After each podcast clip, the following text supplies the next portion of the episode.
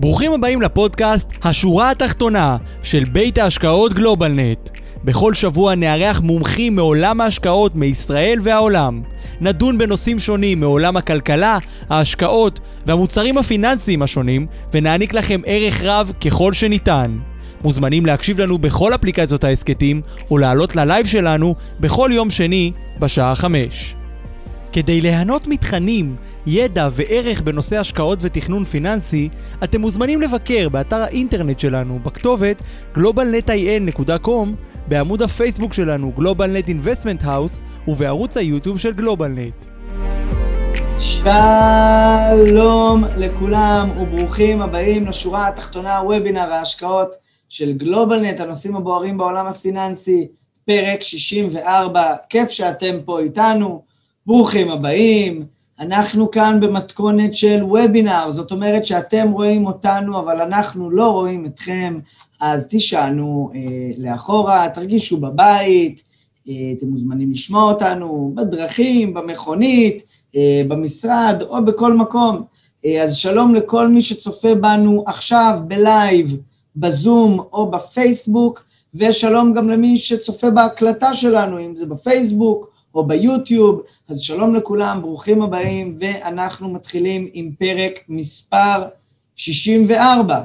אה, אז מה יש לנו היום? היום אנחנו אה, מארחים שני חברים טובים, אוהד וייגמן אה, יהיה כאן ויארח תחילה את גיתי אברהם, מנכ"ל ומייסד אופק משפחתי, על סקירת שוק המשכנתאות, קצת עולם של מינופים והלוואות אל מול נדל"ן קיים, אולי נדבר קצת על השפעות הממשלה החדשה על השוק הזה, ולאחר מכן אנחנו נארח כאן את גיא אילוז, מייסד משותף של Pivot Global Capital, לדבר על השקעה ב private equity, על העולם הזה של השקעה בהון פרטי. אז זה יהיה לנו היום, אז אני מקווה ומאמין שיהיה מעניין לכולם. מעבר לזה, לפני שנתחיל בשידור, בשידור, חשוב לי להדגיש כי אין בוובינר להוות תחליף לייעוץ או לשיווק פנסיוני או פיננסי שמותאם לצרכים שלכם, או לייעוץ מס שמותאם לצרכים שלכם, או בכלל הוובינר הזה הוא לא המלצה בנוגע לכדאיות השקעה במוצר פנסיוני או פיננסי כזה או אחר. אין בוובינר הזה לראות כהצעה לביצוע פעולה כזאת או אחרת, ובכלל הוובינר הוא לידיעה ואינו מהווה תחליף לייעוץ שמתחשב בנתונים ובצרכים של כל אדם ומשפחה. בשביל זה אתם מוזמנים לפנות אלינו או ליועץ פיננסי אחר. אז כל מי שעושה במידע שמוצג פה בוובינר עושה זאת על דעתו ואחריותו. אז בכל מקרה, שלום לכל החברים, ויש לנו פה הרבה מאוד צופים, אז שלום לכולם, כיף לראות שאתם כאן איתנו, אלכס ועמי, אבינתן, אבי, אבנר, איילת, דוד בכר ודוד ברנשטיין שתמיד איתנו, אלינור כאן איתנו, שלום לך, קרן, כוכבית, מאיר, נחמה, אורלי, שלום, טוב לראות אותך פה גם, ושרה איתנו, וסגל, טליה, תמיר, ירון, אדוארד, אהובה היקרה, אריה כאן איתנו, הרבה מאוד חברים טובים, עמי ורדי כמובן, קובי, טוב לראות אותך פה, רן, רותי, צבי, הרבה מאוד חברים טובים, כיף שאתם עולים בלייב כל שבוע.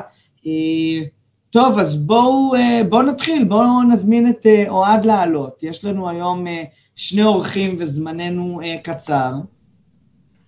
שלום אוהד. בסדר, בסדר גמור, שלום שלום.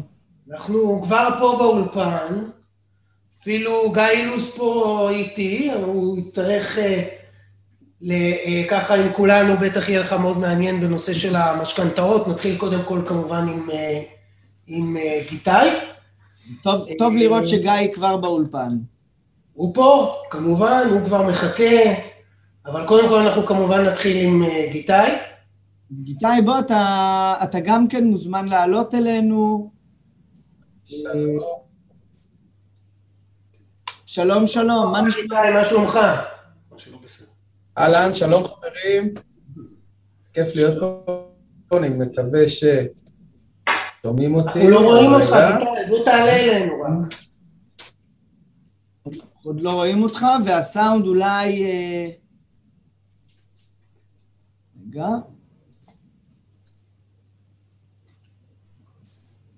גיטה, או, הנה. טוב מאוד. אהלן, אוהד, היי אורן, מה נשמע? ערב טוב לכולם. תשמע, תמיד, תמיד, תמיד. מעניין וכיף לעניין אותך, לארח אותך. סך הכל, אה, הנושא שאנחנו מדברים עליו, זה לא פעם ראשונה שאנחנו מדברים עליו, נושא של משכנתאות, נושא של אה, מינופים, אם זה לטובת אה, רכישה של דירה ואם זה לטובת מינופים להשקעות וכן הלאה, אה, אבל אנחנו שומעים שהשוק רותח. מה זה רותח? כמעט ואין יום שאין איזושהי כתבה בתחום המשכנתאות. מה, מה קורה? ספר לנו, מה קורה?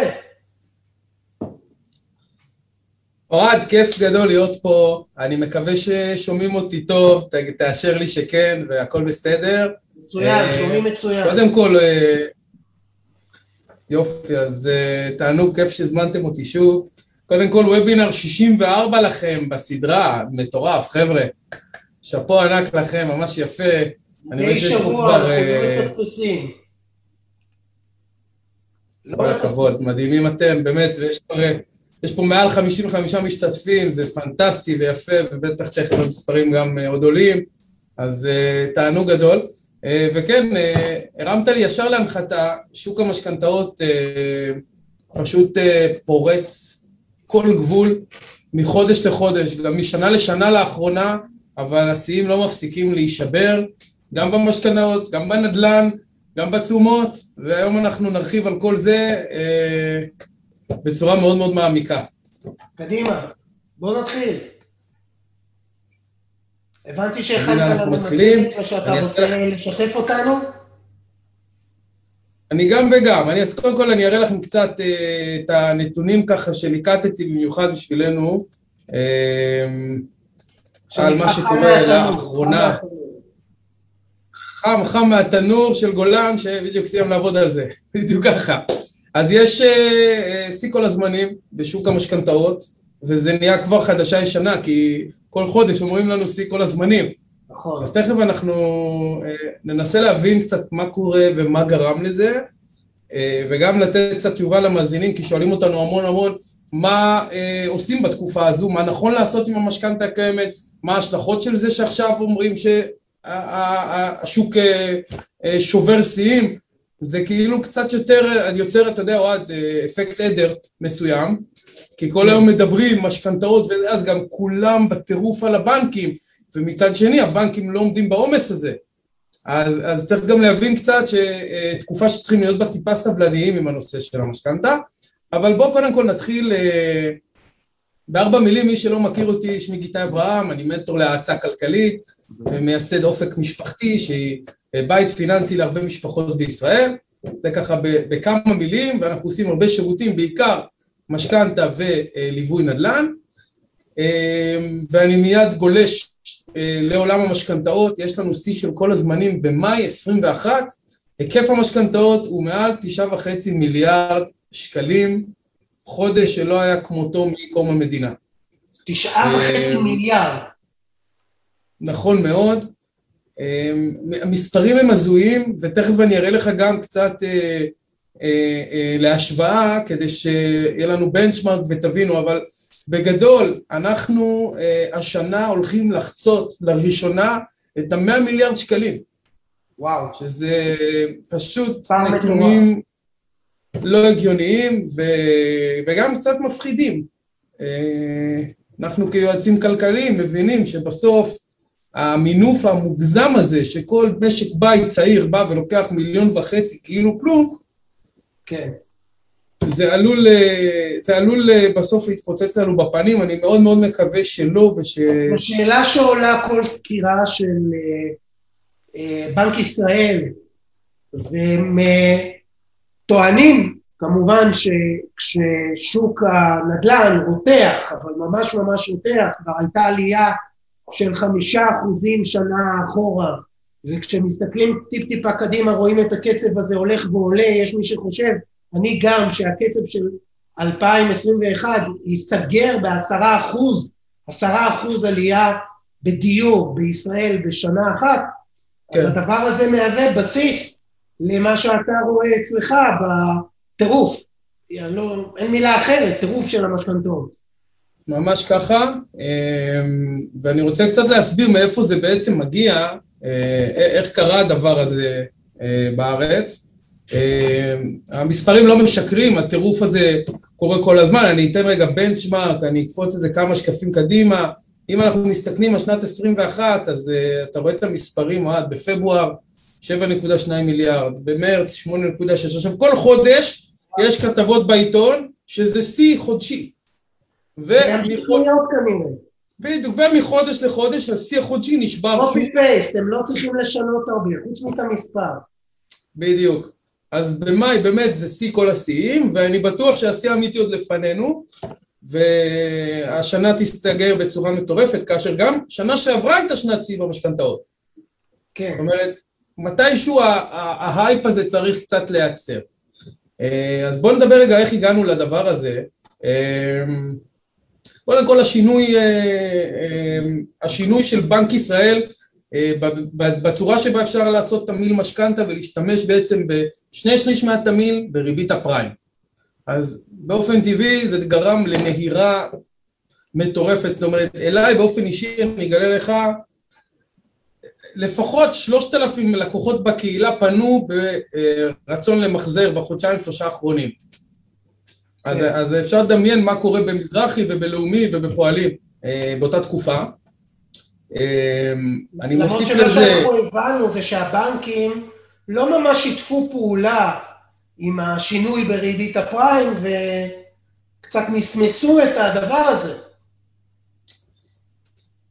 אה, נכון מאוד, ובאמת אנחנו גם כיועצים מאוד נזהרים למי להמליץ, זאת אומרת, כמו שאתה אומר, הבנקים בעצם יקחו את הריבית, את המרווח על הפריים, שליש מסך התמיל בפריים. אבל עדיין, גם אם... לפצות את עצמם, הם לקחו... הם פיצו את עצמם ברמת הריבית. פיצו את עצמם ברמת הריבית וכמובן ברמת הסיכון. כן. כי מבחינת הבנק, ברגע שהוא נותן לאנשים לקחת משכנתה מאוד כביכול תנודתית, למרות שהפריים תנודות אה, רבות בחמש-שש שנים האחרונות, אבל עדיין זה נחשב מסלול מסוכן, שתיאורטית כל אה, יום שני האחרון של כל חודש בבנק ישראל הבנק בא ולקח עוד איזשהו מרווח כדי לגדר את הסיכון שלו מפני מצב שהפריים אה, אה, ייצור חוסר איזון אה, ב, ב, ב, בהחזרים של משק בית ממוצע בישראל. אה, אז דברים נוספים שגרמו לעלייה בהיקף המשכנתאות, זה קודם כל יש עומס וסחבת שאנחנו גוררים משנת הקורונה. שנת הקורונה גרמה בבנקים ללחץ, גרמה למצב של חוסר כוח אדם, גרמה ל... אנחנו כולנו יודעים, בכל ענפי המשק אני חושב שזה קרה, אה, ובטח בבנק. לא לנו... אנשים בבנקים, אתה יודע, עד לא מזמן אי אפשר היה להיכנס בלי תור. אני חושב שזה עדיין אה, נכון. בחלק מהבנקים זה נכון. לא רק זה, היום גם כשאתה רוצה לקבוע תור, למשל, למחזור, אפילו אני, אה, אתה יודע, עם כל הקשרים והחיבור בבנקים, מתקשרים לבנק, מבקשים לתאם, קובעים לנו שלושה שבועות קדימה, פתיחת תיק. ברור. אתה יודע, זה, זה אבסורד, לקוח בסך הכל מה רוצה? לבוא לבנק, לקנות כסף במחיר הוגן. אבל אה, אומרים לך, תשמע, תמתין שלושה שבועות, שיהיה מקום, כי הפקידה תובעת ב-20-50 תיקים קודם, ולא רק זה, גם אנשים שרוצים היום לעשות מחזור, שזה אני חושב מסה מאוד גדולה מהעבודה הבנקאית כרגע, מחזור משכנתה קיימת, לשפר ריביות, לקחת שני שליש פריים, לעשות מהלך, כי סביבת הריביות היא אפסית היום, מאוד מאוד נמוכה, הם בעצם נדחקים לסוף הרשימה. הבנק חייב הרי לתעדף קודם כל משכנתאות חדשות, קודם כל מה שיש לו דדליין, ומי שצריך כסף תוך שבועיים, שלושה, אז הוא מן הסתם מתועדף הרבה לפני, וככה הרבה אנשים שיש להם מחזור, או איחוד הלוואות, זה היגיון צריך קטנים, כן, כן, יש היגיון. יש היגיון, רק המצב הזה הוא כרגע בלתי סביר, ואנחנו עכשיו שומעים מהרבה מקורות פנימיים, וגם אני רואה את זה בתקשורת, שהבנקים יצאו במסעות גיוס די גדולים, אה, גם גיוס של עובדים חדשים לתחום המשכנתאות, וגם מזיזים עובדים ממחלקות אחרות למשכנתאות, כדי להשתלט על העומס הזה שאנחנו כל היום קוראים עליו בעיתונים. כן, ברור. ברור. אמ, מעבר לזה, אתה יודע, ישראל אה, יוצאת מחל"ת. בעודנו אנו, מה שנקרא, זה בדיוק עכשיו קורה, והרבה הרבה אנשים יותר מודעים למצב של המשק בית, להוצאות. מחפשים מאיפה להביא את הכסף במצב שחלק מהמשפחות, צריך להגיד, לא כולם, אבל חלק מהמשפחות במצב כלכלי לא טוב. חלק איבדו את העבודה, זה אה, חלק באמת אה, חרב עליהם אה, עולמם. עכשיו זה ברור שהם יהיו יותר מודעים. נכון מאוד, ואנחנו גם חושבים שגם אלו ש... זאת אומרת, שככל שהזמן יעבור, עכשיו יש איזו התפוצצות בשוק של עובדים שחוזרים למשק, ויהיו תמיד את השארית האלה שלא ימצאו עבודה כל כך מהר, ואז באמת, פתאום כשאין דמי אבטלה, כמה שהמצב חמור זה ממש יבוא לידי ביטוי, ואנשים אה, יהיו עוד יותר בלחץ מהנושא הזה. אתה יודע, זה גם תלוי באיזה ענף, כי אני בטוח שיש כמה וכמה מסעדות שממש מתחננות שיבואו לעבוד ולא חוזרים, הם נמצאים בים והם לא חוזרים מהחל"ת. חד משמעית. לא רק במסעדות, המסעדות יצאו חזק לתקשורת, אבל uh, אני נתקל בהמון ענפים. המון ענפים, uh, הרבה אנשי עסקים שאני עובד איתם ולקוחות שלנו מספרים שהם מנסים לגייס בכל מיני תחומים. גם עורכי דין, גם יועצים פיננסיים, גם הרבה הרבה ענפים. אה, מה לעשות? כל התפקידים... יש חוסר, זה נכון. כן, נכון. כן, כל התפקידים האדמיניסטרטיביים, הרבה הרבה משרות, האנשים אומרים בשביל אלף אלפיים שקל הפרש, עדיף לשבת בבית עוד חודשיים, עוד שלושה. מנסים להעריך את זה, נכנסים לעוד... אה, אז, אז כל אחד כמובן והחישובים שלו. גדעון כותב לנו, למסעדות חסרים 14 אלף עובדים. תודה גדעון על המידע. מספרים לא הגיוניים בכלל. נכון. אמ, אז אה, כמובן יש גם את הנושא שבתקופת הקורונה דבר אחד טוב יצא מהקורונה, בנק ישראל אפשר אה, למשקי הבית לקחת 70 אחוז מימון מנכס קיים לטובת סילוקי הלוואות. אז ההנחיה הזו עדיין קיימת, ועדיין... כלומר, יכולת לקחת, למנף נכסים לא ממונפים, כדי לה, ל, ל, לסדר את תיק ההלוואות המשפחתי. בדיוק ככה, אפילו אם הנכס כן ממונף ויש עליו נגיד 50% משוויו במשכנתה לדיור, למשל אדם עם בית של 2 מיליון יש לו משכנתה של מיליון, היום הוא יכול בעצם להגדיל בעוד 400 אלף לטובת סילוק הלוואות, שזה דבר שלא היה קיים, בעבר המגבלה הייתה בעצם קו ה-50 אחוז. כן, אנחנו רואים את זה הרבה מאוד בהקשר של אנשים שממצים את מסגרת האשראי, נקרא לזה, לטובת יצירה של תיק נכסים, כלומר גורמים לנכס לעבוד עבורם, במיוחד נכסים שאין עליהם מינופים, ואז התשואות עליהם או לא קיימות כי אני גר בנכס, או שהן מאוד מאוד נמוכות, אם אני משכיר והתשואה שלי היא באזור 2 אחוזים, 2.5, אז המינוף לטובת השקעה בנכסים נוספים, קרנות נוספות, בעצם גורמים לנכס לעבוד, שולחים אותו לעבוד, מה שנקרא. נכון מאוד, נכון מאוד, והרבה, בדיוק, והיום אם לוקחים כזו משכנתה לכל מטרה קוראים לה, במקומות הנכונים, בבנקים הנכונים, אז אפשר גם להגיע לסביבת ריביות מצוינת של אפילו סביב ה-4 אחוז, שזה לגמרי בסיס טוב לצאת איתו להרבה סוגים של השקעות, הרבה סוגים של מינוף מאוד מאוד חכם בעיניי, ויש הרבה מאוד אנשים שעושים את זה, זה עוד סיבה לעומס מטורף. מה שנקרא אה, השקעה שמאפשרת לי הכנסה יחסית יציבה, שהיא מעל עלות המינוף.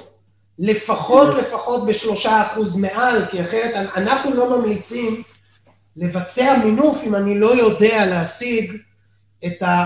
באזור שלושה אחוז מעל עלות המינוף, וזה מאוד מאוד חשוב, לא לקחת סיכונים שהם גדולים מדי בהקשר הזה. מצד אחד כן לעשות, ולעשות חכם, מצד כן. שני לא לקחת סיכונים גדולים מדי בהקשר הזה. נכון מאוד, אפילו מטיבי לכת יגידו יש את חוק ההכפלה. אתה יודע, אם הריבית היא 4, תיצור תשואה של 8 אחוז לפחות.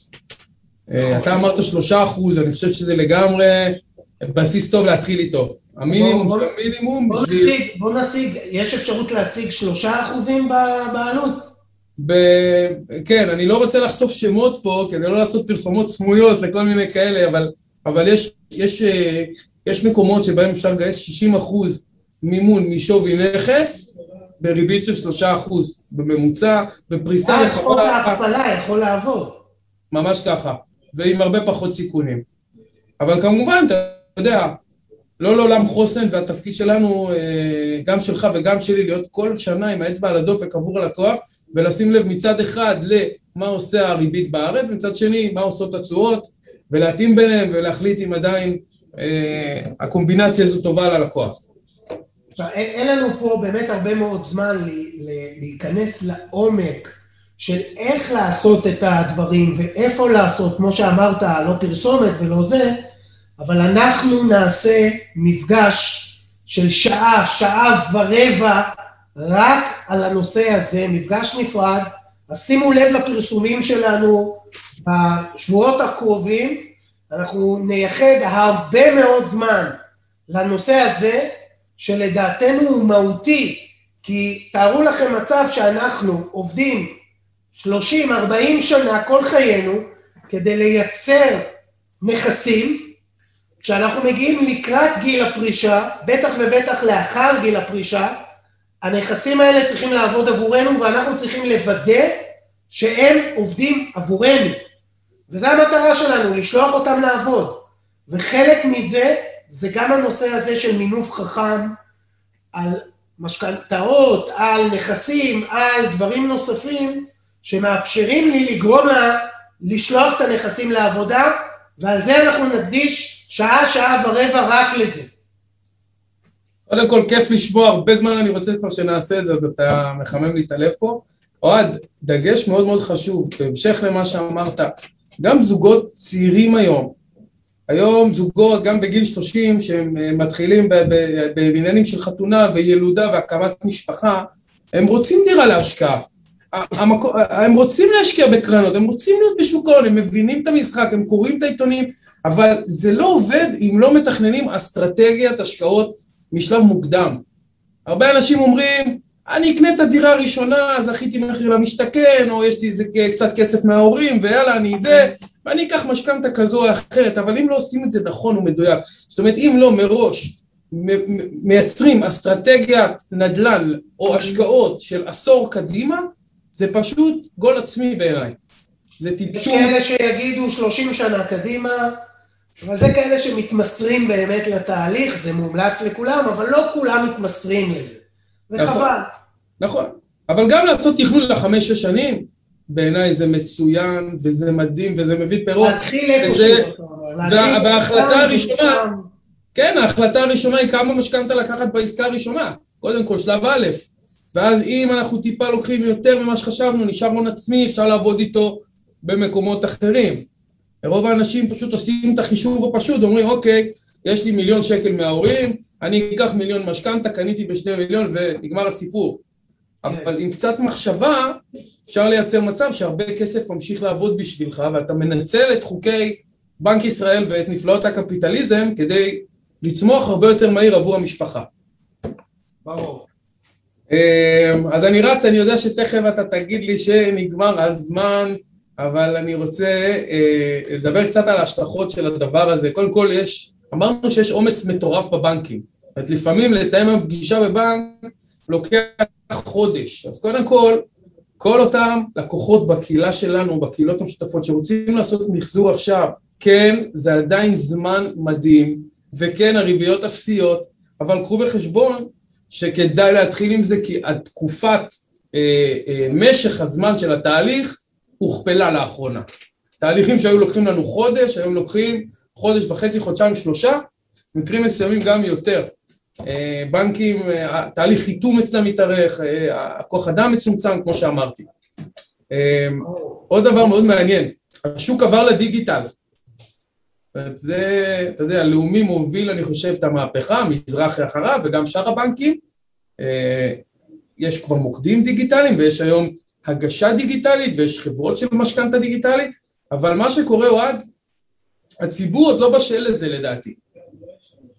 כן, במשכנתאות הוא עדיין אה, צריך את זה שילווה אותו בתהליך. משכנתה זה, אה, אני חושב שזה גם נכון שיהיה מישהו ש, שידע להתאים את המסלולים הנכונים לאותה משפחה וכן הלאה. פה באמת צריך ליווי. בדיוק, אבל אני, גם... אני לא בטוח שהדבר נכון לדיגיטל. זהו, אז, אז לגמרי זה ההגשות כבר בדיגיטל, אבל אז באמת יש עדיין בנקאי טלפוני שצריך לחזור ללקוח, לכוון אותו, לעבוד איתו, וזה עדיין קצת מקרטע, וזה גם משהו שגרם ללחץ, כי הבנקים באו, עברו לדיגיטל ושחררו הרבה עובדים. זאת אומרת, צמצמו כוח אדם, העבירו אותם למוקד. אבל הלכה למעשה הציבור לא, לא זורם עוד עם השינוי, ואז נוצר איזשהו צוואר בקבוק כזה שאנחנו חווים אותו היום. אמ, חוץ מזה, העולם שלי, עולם ייעוץ המשכנתאות, זה עוד איזה, אתה יודע, תופעה שולית של הפריחה הזו בשוק, שכל שבוע יש מאות יועצים חדשים במדינה. אלה שעזבו את הבנקים, שחררו אותם, יצאו לשוק הפרטי, אתה יודע. כן, ולא רק הם. אה, אז אני כמובן אה, חבר בהתאחדות יועצי המשכנתאות, יועצי המימון לדיור בארץ, ואנחנו מאוד מאוד מנסים אה, לעבוד על רגולציה שתוקם בישראל, למסד את התחום הזה בצורה יותר רצינית, אבל עד אז חשוב להגיד גם לציבור, תראה, נכון להיום, גם ילד בן 15 יכול להיות יועץ משכנתה, רק... זאת אומרת, יש רק בחינה, גם לא, מספיק שאתה עושה איזשהו קורס ואתה קצת קורא בגוגל ואתה יכול למצוא את עצמך מייעץ לשכן שלך, איך לקחת מיליון שקל ל-30 שנה. היום יש ארגונים בעולם שממש עושים הסמכות, הסמכות בתחומים האלה, ואני דרך אגב כנשיא אפפה ישראל, שזה ארגון שעושה הסמכות למתכננים פיננסיים ויועצים פיננסיים, יש גם הסמכה לנושא של ייעוץ משכנתאות, אז אה, אולי כדאי לחבר בין הארגונים. האמת, זרקת פה רעיון. כן. לגמרי. טוב, ואני אסיים רק עם אה, קצת על שוק הנדל"ן, כי אי אפשר בלי. וזה שני הדברים הרי אנחנו יודעים הם הולכים יחד. אז הביקוש בנדל"ן מטורף. קודם כל נתונים מקרו שאני בטוח שאתה מרחיב עליהם כל שבוע, אבל אתה יודע, אה, מדד המחירים לצרכן, נועד, הצפי עכשיו עלה השנה לראשונה מזה הרבה זמן למעל 2% שנתי. שזה... ברמת הקצב זה נכון. ברמת הקצב, שזה Game Changer, זה מאוד מאוד משנה את הצורה... בארצות הברית זה ארבע וחצי, באנגליה זה אה, כן. גם מתקרב לשלוש, השאלה באמת אם זה זמני או קבוע, וזה משהו שהוא לא, לא ברור עד הסוף, אבל כן, יש לחצים אינפלציוניים משמעותיים, כמו שלא היו הרבה מאוד שנים. נכון. ואני לא יודע, אני חושב שזה זמני, או כמוני עוד אנליסטים חושבים שזה אה, לא, לעולם, לא, לא לאורך זמן המדד ימשיך לעלות ועוד שנתיים שלוש הוא שוב ירד, אבל עדיין כשאנחנו ניגשים היום למשכנתה, לא משנה... שנתיים שלוש זה הרבה מאוד זמן, גיטל, המון נכון. זמן בתחום הזה. נכון. והיום כשאנחנו ניגשים לבחירת המסלולים, בניית התמהיל, זה משהו שהוא לגמרי משנה את חוקי המשחק. נכון. אם לפני זה חזינו סביבת מדד של אחוז, והיום אנחנו מסתכלים, כמו שאתה אומר, שנתיים, שלוש, שני אחוז, אולי שניים וחצי, וואו, כל התוכניות עבודה משתנות כרגע, וצריך שנייה להסתכל על זה ברזולוציה רחבה, ולדאוג למשפחות. כשיש משכנתה ויש לו מסלולים שהם צמודי מדד, אז אם היום הוא יכול לקבע מסלול שקלי לתקופה ארוכה, זה יכול להוזיל לאורך זמן את הסכום החודשי שמשלמים. חד משמעית, זה כנראה... מטורפת. זה כנראה יחזיר את עצמו, כמו שאמרנו, בשלוש שנים הקרובות, השינוי הזה. ושווה, וחבר'ה, מי ששוקל, רוצו לעשות מחזור, או רוצו לבדוק את המשכנתה עם יועץ מקצועי או עם בנק אחר, כדי להבין מה הדבר הזה יכול לעשות לכם בכיס. מאוד מאוד חשוב. מאוד מאוד חשוב לעשות את זה. כי שוב אני אומר, אנשים לפעמים מחכים במין אדישות כזו, וחייבים לצאת מהאדישות, הזמן ביצוע של מחזור היום הוא בערך חודשיים שלושה. אז אם אני לוקח חודשיים שלושה קדימה, הריבית בשוק עלולה כבר להתאים את עצמה לעליית המדד, ואז כבר לא יהיה כדאיות. עכשיו אין לנו באמת, כמו שאמרת מקודם, אין לנו הרבה זמן, כי אנחנו צריכים לעבור באמת ל...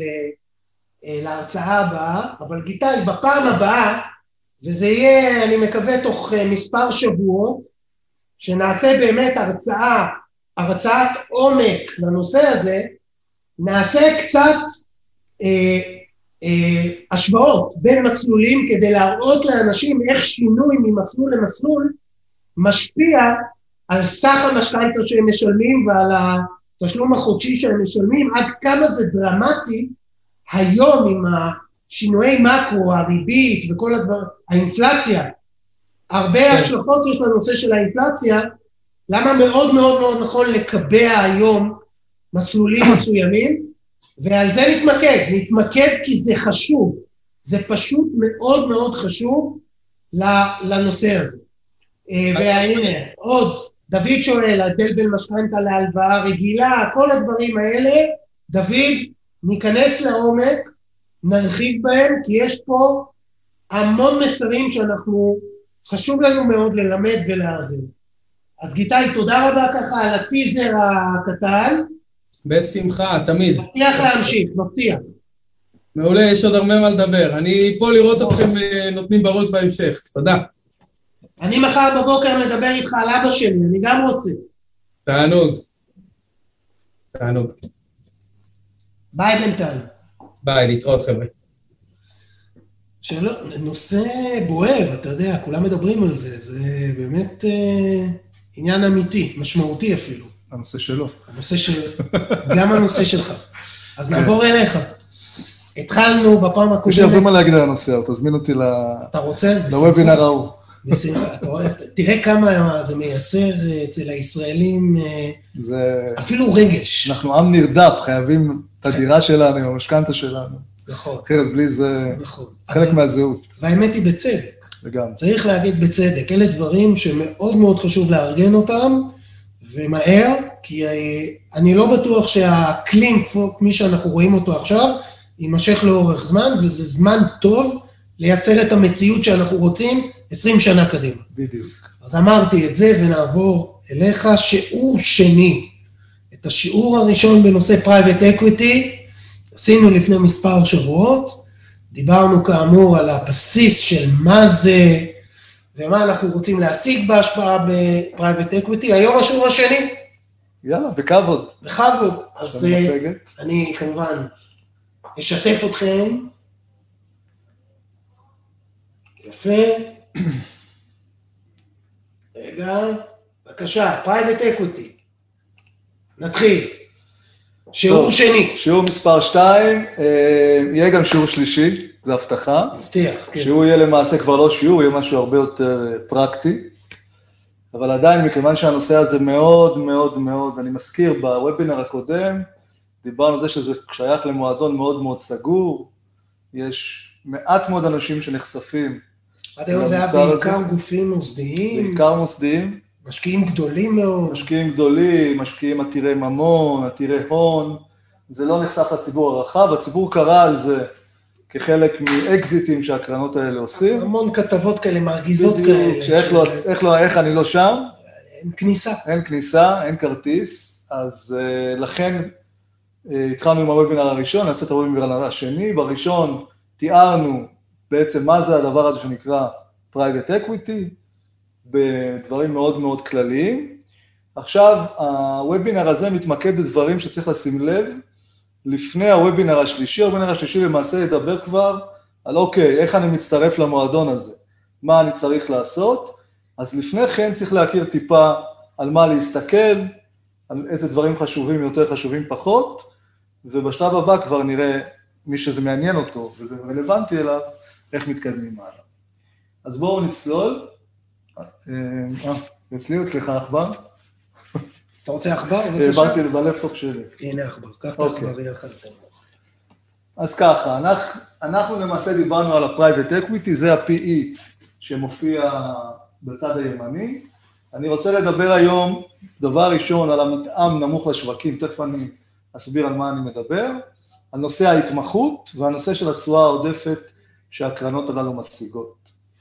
הנושא של המתאם הנמוך לשווקים הוא נושא מאוד מאוד מאוד משמעותי, מהסיבה הפשוטה שלמעשה כולנו היום בהשקעות, נקרא לזה ברירות המחדל שלנו, הפנסיה, הגמל, חלק מניהול, מהתיקים המנוהלים, קרנות נאמנות, כמעט בכל דבר, אנחנו למעשה חשופים לשוק ההון. אז אם שוק ההון הוא שוק חיובי, אנחנו נהנים מהתשואה ששוק ההון מייצר. נהנינו מאוד בשנה האחרונה. מאוד נהנינו, ואם השוק ההון הולך לכיוון השני, והוא תמיד הולך, אגב, לכל הכיוונים, תכף נראה את זה, אז אנחנו למעשה מושפעים. private equity הוא אחת מהקרנות שמה שנקרא של השקעות אלטרנטיביות, שמה שמאפיין אותן זה שלמעשה הם מנתקים אותנו בצורה משמעותית מהשוק. מכיוון שאני מזכיר שאמרנו שהקרנות האלה משקיעות בחברות, כדוגמה. החברות האלה הן לא חברות שנסחרות בבורסה, הן חברות לא ציבוריות, הן לא ציבוריות, ולכן אם הבורסה עולה או הבורסה יורדת, הם ממשיכים בפעילות שלהם.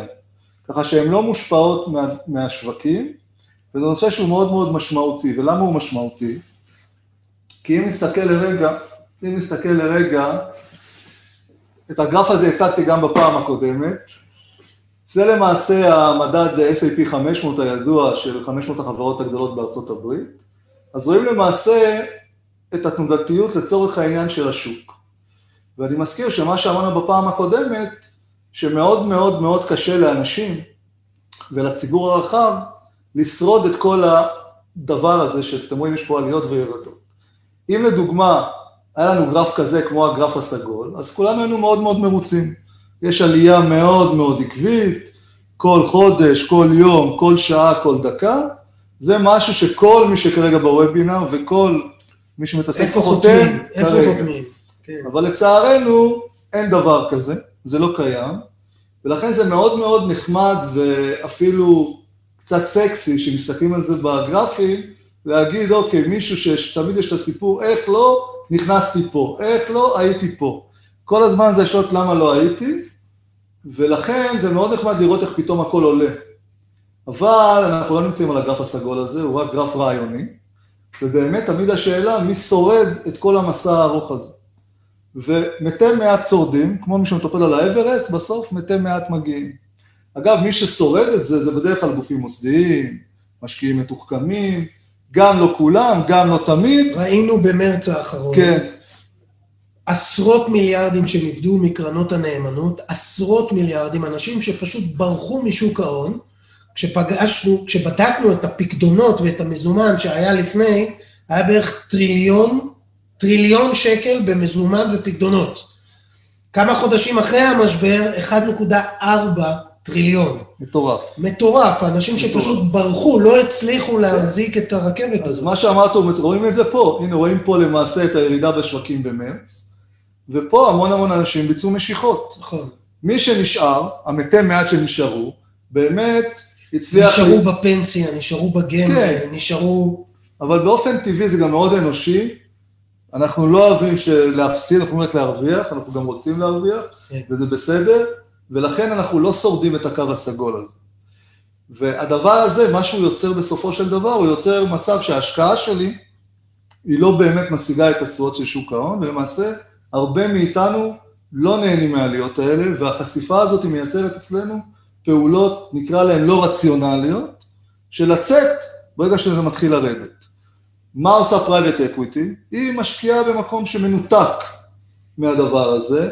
אם היא באמת עובדת נכון ומדויק ומקצועי, אז למעשה זה לא בדיוק קו סגול, אבל זה מתקרב למשהו מאוד מאוד יציב, מאוד מאוד קבוע, וזה בטח לא מושפע מהשוק. צריך לזכור עוד דבר אחד, שהתנודתיות הזאת היא לא בהכרח משקפת את הפעילות של החברות הנסחרות. כי אתם יודעים מה קורה, היום יש אפליקציות וסוחרים חובבנים וכל מיני אנשים שפשוט מריצים את השוק הזה, למעלה או למטה. ראינו מניות קיקיוניות, AMC בארצות הברית וכל מיני... שפתאום הגרף הזה מטפס ופתאום הוא גם יורד. עסק בפשיטת רגל, שהריצו את כן, המניה... ולכן זה... אלפי אחוזים. אני אגיד משהו טיפה מסוכן, אני אתן לדעת אזהרה, יש בתוך השווקים גם אלמנט של ספקולציה, של הימור. זה לא רק, אוקיי, החברה הזאת היא באמת מרוויחה וזה וזה וזה, לאורך זמן אגב זה כן, אבל את האורך זמן הזה אנחנו לא שורדים. אז אני חוזר רגע ל private equity. ה private equity למעשה, אמרנו, משקיע בחברות, ולמעשה התשואה שמקבלים המשקיעים זה בהתאם לביצועי החברות. רק מזכיר לך שלא לכולם יש את האורך רוח ואת הזמן הזה. כלומר, אם אני בן 30 ויש לי 30-40 שנה לחסוך, אז יש לי זמן. נכון. אבל אם אני בן 60 או 70 או 80, אין הרבה זמן לתקן אם לגמרי. ובמידה יש עכשיו קריסה של שוק ההון. לכן, הקטנת הסיכון היא גם בהתאם לטווח ההשקעה שלי. מצוין. אמירות חשובות מאוד, וזה בדיוק מה שה private equity הזה עושה, מייצר למעשה תשואה יחסית קבועה בהתאם לביצועי החברות. תכף נראה איך בוחנים את ה private equity הזה, כי לא כולם אותו דבר, אבל אז אתה מתקרב לאיזשהו משהו מאוד מאוד יציב, ואז גם לא נדרש תיקון, כי יש תשואה קבועה שמסופקת למשקיעים מדי שנה. כמעט קבוע. כמעט. אגב, זה רק בשביל האנקדוטה, אם הייתי מציג את זה בצורה כזאת, זה נראה כמו איזה נכס הרים מאוד מפחיד, שאף אחד לא רוצה להתקרב אליו, ולכן אנשים אה, נרתעים. אז דיברנו על, למעשה על ה... לנתק את התלות בשווקים, זה מעין סוג של איזשהו אי של יציבות כזה, שהוא מנותק מהשווקים. הדבר הנוסף זה למעשה ההתמחות. אני מזכיר את הגרף הזה, הראינו בוובינר הקודם, ככה בנויה הקרן, ופה למטה יש למעשה את החברות שהקרנות משקיעות, אני רק מזכיר, יש למעשה את הקרן עצמה, יש את המשקיעים, שזה המשקיעים, ויש למעשה את ההשקעות בחברות למטה. ככה הקרן עובדת, וחשוב מאוד לבוא ולקרות על כל קרן במה היא משקיעה. ולמה הכוונה? אם הקרן, האנשים שמנהלים אותה, ואנשים ששותפים בה, הם אנשים לדוגמה מתחום התעשייה, והם קונים ורוכשים ומנהלים חברות בתעשייה, אז כנראה יש הסתברות גבוהה שהם יודעים מה שהם עושים. הסיכון המנהל פה, זה. הדבר העיקרי. בדיוק. בדומה מאוד- לשאר ההשקעות האלטרנטיביות. בדיוק. לכן צריך מאוד מאוד להיזהר, כי, כי הנושא הזה של private equity הוא נשמע מאוד מאוד טוב, אבל כמו בכל דבר, זה מאוד מאוד תלוי בניהול, כי זה בעצם הקרן, הקרן היא קרן שמנהלת חברות, ואם לדוגמה יש חברות, קרנות שרוכשות חברות תעשייתיות, אבל מי שמנהל אותן זה אנשים לא מתחום התעשייה, כן. זה לא אומר שהם לא יצליחו, אבל זה אומר שיש הסתברות פחות גבוהה שהם יצליחו, והפוך, אם יש אנשים שהגיעו מתחום ההייטק, הם כנראה יותר מבינים בהייטק, וכן הלאה וכן הלאה, לכן חשוב יש מאוד... הרבה סוגים, הרבה נישות של נכון. private equity. נכון, דיברנו על נישות של נדל"ן, ונישות של הייטק, ונישות גם בהייטק יש כל מיני אה, סוגים. VC, ויש ונצ'ר חברות- קפיטל. בדיוק, ולכן מאוד מאוד חשוב שניגשים להשקעה, בשונה לדוגמה מקרן נאמנות, שאין לי מושג מי האנשים שנמצאים שם, אבל פה חשוב מאוד לראות מי הצוות שמנהל את הפעילות הזאת.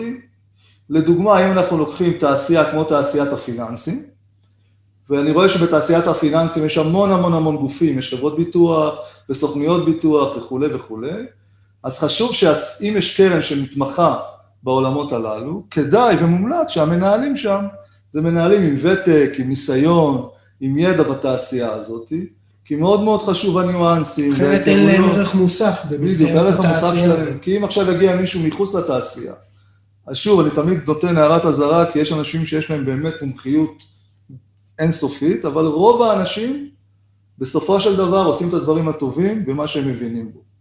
כולנו בכל תחום. אז בתעשיית הפיננסים מוטב שהצוות יהיה צוות שמבין בתעשייה הפיננסית. לכן חשוב מאוד להסתכל מי זה האנשים האלה, בין אם זה המנהל של הקרן, השותפים, המנהלים האחרים, חשוב מאוד לראות מה הקורות חיים הצוות, שלהם, כל הצוות. מה הם עשו, מה הרקורד שלהם, מאיפה הם מגיעים, זה מאוד מאוד משמעותי, זה הרבה פעמים נופל על הדברים הללו, כי אם זה יכול להיות מישהו שהוא מנהל טוב בתחום אחד, אבל אגב, לפני המון שנים עשו מחקר מי זה המנהל הטוב, כי אמרו, מי, מי זה המנהל הזה שכל הזמן מצליח, וכל הזמן החברות עולות והבורסה עולה, מי, מי זה האיש הזה? ועשו מחקר מאוד מאוד גדול על 200 חברות גדולות בארצות הברית, ומה גילו? אין דבר כזה. יפה. למה אין דבר כזה? כי זה מאוד מאוד תלוי בארגון שהוא נמצא בו. יכול להיות מישהו שהיה איש צבא נניח, שזה גם סוג של ארגון, אבל הוא לא מתאים לדוגמה לנהל סטארט-אפ, שזה משהו מאוד דינמי, פחות מסודר, כולם עושים הכל, הוא רגיל למשהו שמאוד מאוד מסודר. הוא יכול להיות מאוד מוצלח בניהול נניח של חברה תעשייתית, אבל לא להצליח בעולמות של סטארט-אפ, והפוך, מישהו שהביא סטארט-אפ לשווים מאוד מאוד גבוהים, לקחת את אותו מנהל, שמת אותו בארגון מסודר, תעשייתי, כבד, הוא פתאום לא מוצא את הידיים ואת הרגליים, ועל זה הדברים נופלים, ותוסיף לזה עוד רבדים מקצועיים ומונחים מקצועיים. יש כאלה יחידי סגולה שכן מצליחים לעבור בין העולמות, אבל כמשקיע, אני תמיד מעדיף להקטין את הסיכון, ולהתחבר עם קרן שהמנהלים שלה והבעלים שלה הם מהתחום שהם משקיעים. גם מוצלחים בתחום של משקיעים. כדאי שיהיו מוצלחים. זה לא רק נכון. מהתחום. כן. עוד דבר שחשוב אה, לבחון מול אותה קרן, כי קרן זה מילה מאוד מאוד גדולה, זה למעשה איך היא רוצה להשקיע, מה האסטרטגיה שלה. וכל קרן כזאת, שהיא פונה למשקיעים, היא בעצם מפרסמת את האסטרטגיה שלה, לאן היא הולכת. איזה חברות, מה השווי שלהם, האם הם הולכים על חברות ותיקות או על חברות צעירות, חברות רווחיות, חברות פחות רווחיות. יש, יש קרנות שהולכות במכוון לחברות שהן במשברים, ויש קרנות שהולכות לחברות רווחיות. אני באופן אישי מעדיף להשקיע במקומות שאני יודע שהקרן השקיעה בחברה שמרוויחה, ובעצם יכולה להביא אותה רמה אחת או שתיים קדימה. מאשר לחברות... עניין של רמת סיכון לצורך העניין. עניין של סיכונים, בדיוק. מצד אחד התשואה יכולה להיות גבוהה יותר בחברות משבריות, מצד שני, אני גם יכול לאבד את כל ההשקעה שלי, כי החברה לא יצאה מהמשבר. וזה המגוון שיש לנו בשוק. נכון. נכס מניב, למה אני מתכוון נכס מניב? אם החברה היא רווחית, אז זה די דומה ל... דיברתם קודם, קודם על נדל"ן. נדל"ן ידוע כנכס שמניב תשואה חודשית, שנתית, רבעונית, יומית. אם יש לי חברה שהיא רווחית, אז היא סוג של נכס מניב, כי אני יודע שכל שנה, כל רבעון, היא תייצר דיבידנדים למשקיעים, והמשקיעים למעשה יקבלו סוג של תשואה קבועה על ההשקעה שלהם. הדבר הנוסף זה להבין מה פוטנציאל ההשבחה. נכנס, הקרן משקיעה בחברה מסוימת, כשהיא נכנסת, החברה הזאת היא מייצרת רווחיות מסוימת. האם למעשה הקרן מאמינה, ויש לה תוכנית להשביח את החברה הזאת. כי אם היא תשביח, אני גם ייהנה מהנכס המניב. שזה זה האישו פה לצורך העניין. הקרנות... כי להמשיך להחזיק חברות שאנחנו מאמינים בהן... זה גם וגם, מכיוון שאם, תראה, אם החברה מייצרת אה, תשואה של 20% על ההשקעה, זה גם כן טוב, זה לא רע. אבל אם זה גם תשואה להשקעה, וגם בסופו של דבר הקרן יכולה להביאה למצב שהחברה שווה פי 1.5, פי 2, אז המשקיע נהנה גם וגם. זה כמו פה בשוק ההון, חברות שמשלמות נכון, דיבידנד, הן נחשבות נכון, לחברות שהן הרבה נכון, פחות אה, נכון, מסוכנות, נכון. כי יש לי איזשהו דיבידנד נכון. אה, קבוע לאורך זמן, נותן לי שקט. לגמרי. ב... נכון. ביצירת ההכנסה. נכון. אוקיי. ואז שוב, אני כמשקיע, אני יודע שהכסף שהשקעתי באותה קרן, הפוטנציאל, השבחה שלו, התשואה שלו הוא מאוד מאוד גבוה ומשמעותי. ואגב, כדי לפצות על התנודתיות שאני מוותר עליה בשוק ההון, אותו S&P 500, שאני יודע שאני לא אשרוד איתו, אני כמשקיע כן רוצה לקבל תשואה משמעותית באותה private equity.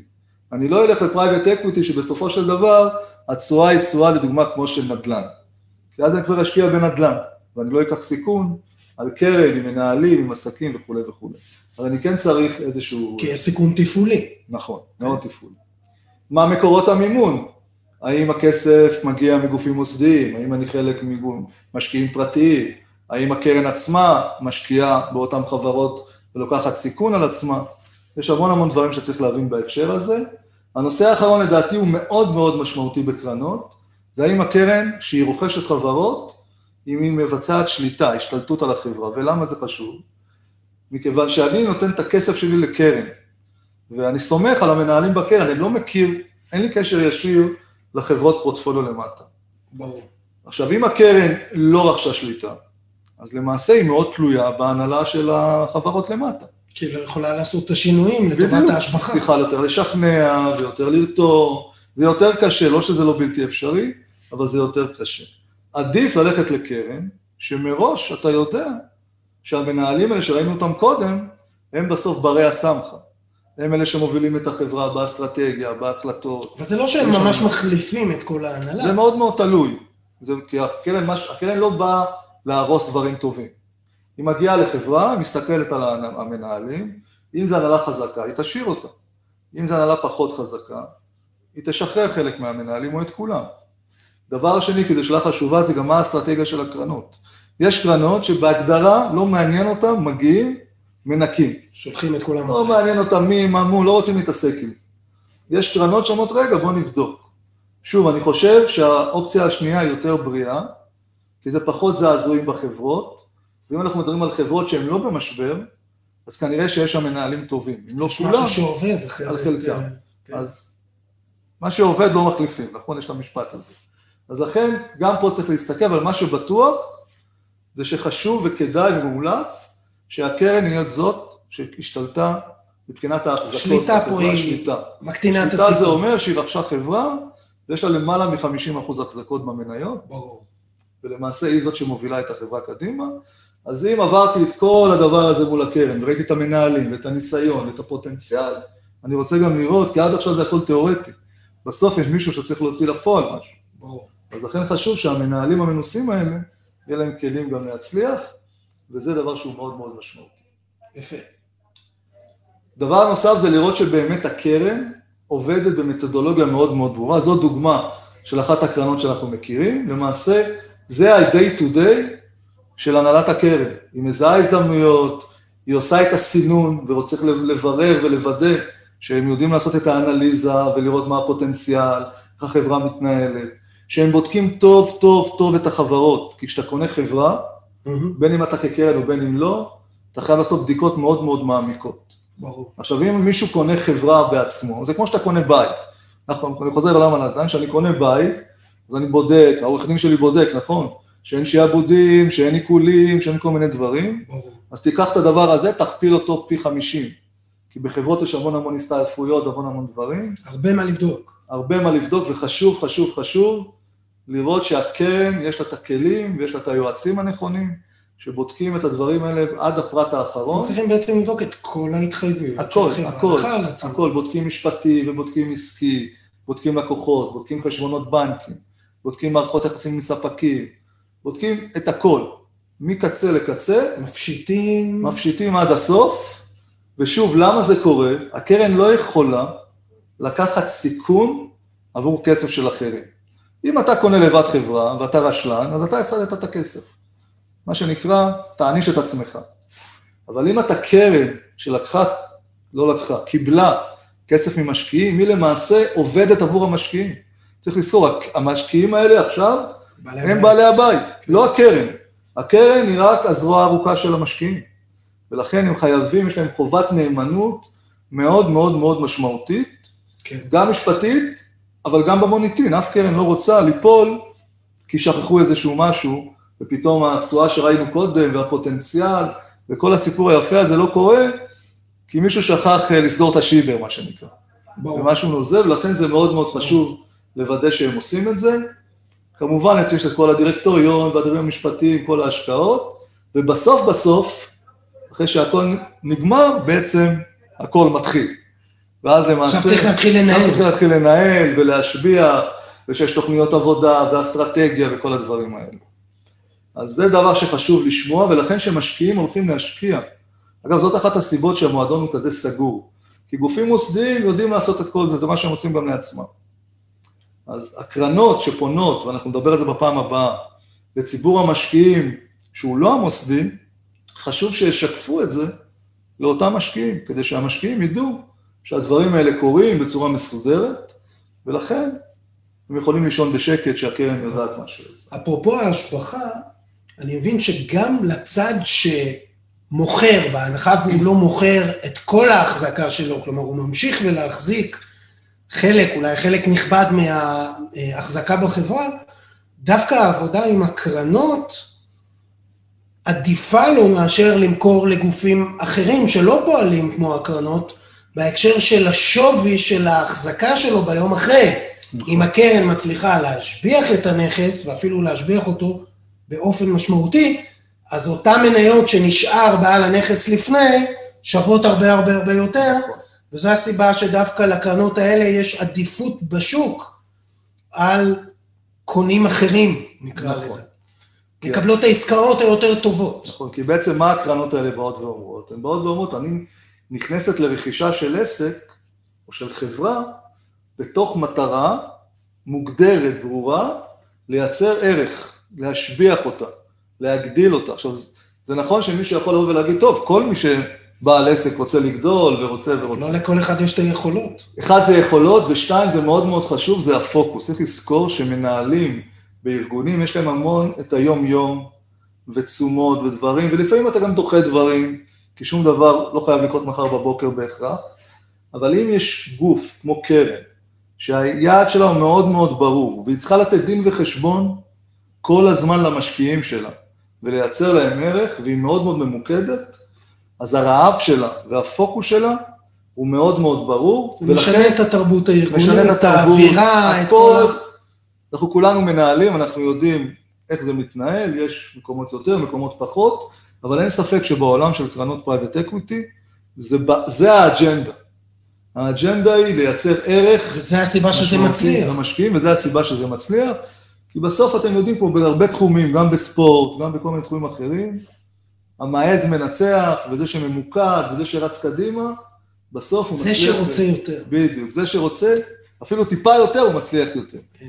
זה נכון, ולכן, ראינו עכשיו, אה, אפרופו כקוריוז לצורך העניין, אנשים שיש להם פחות מה להציע, השיגו הרבה הרבה הרבה יותר, לגמרי, אפילו מנהלים את המדינה לגמרי, עם שישה מנדטים. כן, והוא אפילו עשה אקזיטים, אז בכלל, הוא עשה, בכלל, הוא, הוא יודע איך עושים הוא את זה, הוא יודע. הוא יודע עם, להשפיע. עם מעט משאבים, לגמרי, הוא פשוט רצה יותר. נכון, נכון.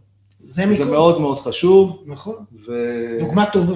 אגב, זו דוגמה מצוינת, והרבה פעמים, גם גופים מוסדיים אגב, עם כל זה שיש להם אנשים ואנליסטים וזה, בסוף בסוף הרבה פעמים ההחלטות הן להסתכל בלבן של העיניים של מי שמוביל את הקרן, ולראות שיש לו את הברק, מעבר ליכולת שזה תנאי סף, והרצון והמיקוד, ואומרים, הוא כנראה יוביל אותנו למקומות טובים. כמו כל מנהיג אגב. בסוף מסתכלים לו בעיניים, וואלה, יש לו ידע, יש לו להיות." ניסיון, יש לו הכל, אבל מה שיעשה את ההבדל זה בסוף האישיות, המנהיגות, הדברים האלה. זה לא בא במקום הכלים המקצועיים וכל הדברים האלה, אבל זה דבר שהוא מאוד מאוד חשוב, אני אגיד את זה אחרת. אם אין את זה, מאוד קשה להצליח. ולכן צריך להסתכל על ההנהלה הזאת ולהגיד, הם יודעים מה שהם עושים, הם יודעים מה שהם מדברים, ולכן אנחנו משקיעים שם כסף. עכשיו חובת ההוכחה על הנהלת הקרן. אז, זה- אז זה צריך לכתוב את זה פה, הברק בעיניים. נוסיף את זה. דבר מאוד מאוד חשוב, גם כן בהתנהלות מול הקרן, זה להבין את מערכת היחסים ביום שאחרי. כי בסוף, אנחנו יודעים, הרבה דברים קמים ונופלים על תקשורת, ועל חיבורים, ועל הדברים הנכונים, ולראות שבאמת, זה שמכר, אפרופו, ונשאר עדיין חלק מהעסק, הוא עם זהות אינטרסים עם זה שהשקיע בעסק. כי אם הזהות אינטרסים האלה משתבשת, ושיש מערכת יחסים שהיא מערכת בריאה יחסים והיא- טובה, בריאה, עסקית, הוא מבין שעכשיו, הוא אומנם נשאר בעסק, נניח, לא יודע, ב-20 אחוז, אבל עדיין, בעלי הבית זה המשקיעים. זה לא הוא בעל הבית. זה אפילו לא הקרן בעלת הבית. אבל יש הוא עדיין משקיעים. בעל עניין, כי אם נשביח. את החברה, הוא ירוויח כן. מזה הרבה מאוד. אבל הקשר ביניהם, אפרופו לחיצת היד הזאת, היא מאוד מאוד מאוד משמעותית. אם זה עובד טוב, זה עוד רובד שמחזק את היכולת של הקרן להצליח. וחשוב גם על זה להבין אה, איזה, ולכן אגב גם הקרנות לא קונות כל, אה, כל עסק. דבר חשוב, איזה שקף. אה? זה שקף כן, אה, זה שקף משמעותי, חזק. ודיברנו בהתחלה, בהתחלה שצריך גם לייצר תשואה עודפת, זה שקף שנלקח שוב מאחת הקרנות, שלמעשה, שניתחו, ואגב, הצגנו גם בפעם הקודמת, מי שכן פרסם, אני מזכיר שקרנות private equity הן למעשה מפרסמות כל הזמן את הנתונים. כל הזמן, כן. עד כדי כך שלא רואים. אז לכן אין כמעט פרסומים, הם מעטים, אבל, אבל יש, אפשר גם לדעת, ובסופו של דבר מדברים על תשואות של למעלה מ-20 אחוז, ולכן מול כל אלטרנטיבות השקעה אחרות זה באמת תשואה משמעותית גבוהה יותר, ובצדק. כי אם בסופו של דבר אני יכול להשיג את אותה תשואה, בלי כל מה שאמרתי עד עכשיו, פשוט ללכת ולעשות איזושהי השקעה באיזשהו מקום, אז אני אעשה אותה.